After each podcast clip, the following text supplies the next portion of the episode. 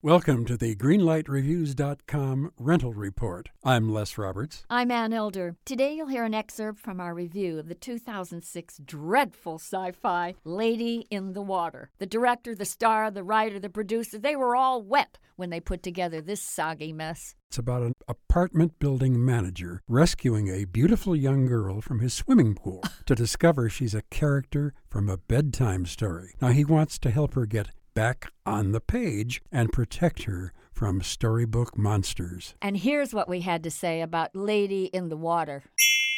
I think M. Night Shyamalan's whole life is devoted to indoctrinating the rest of us with his psychobabble, with this metaphysical claptrap that he passes off as some kind of higher spiritual learning. Oh, okay, now, please. now, wait a minute, wait a minute. M. Night Shyamalan has put out, granted, very metaphysical stuff in this film, but he also makes a wonderful point in that everybody who exists is important in his or her own way. I felt that was a very uplifting part of the film. Everything is so arbitrary. I'm going to tell you, this is a red light. I absolutely and totally disagree with you, Anne. I'm giving it a green light. Everybody is interesting in what they're doing.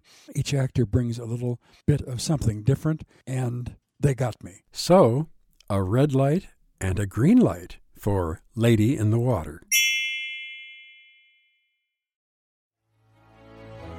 In a world infatuated with comic fandom comes a show to help us remember the talents that have inspired us. Whoa, whoa, whoa, cut. Oh, come on, it wasn't come that on. bad. It's a bit dramatic. Let's just tell them about the show, guys. We are the Canned Air Podcast. Join us weekly for a comedic trip through pop culture. We also welcome some cool comic creators, as well as some of the voice and screen actors that helped shape your childhood. Find us on cannedairpodcast.com and on the Evergreen Podcast Network.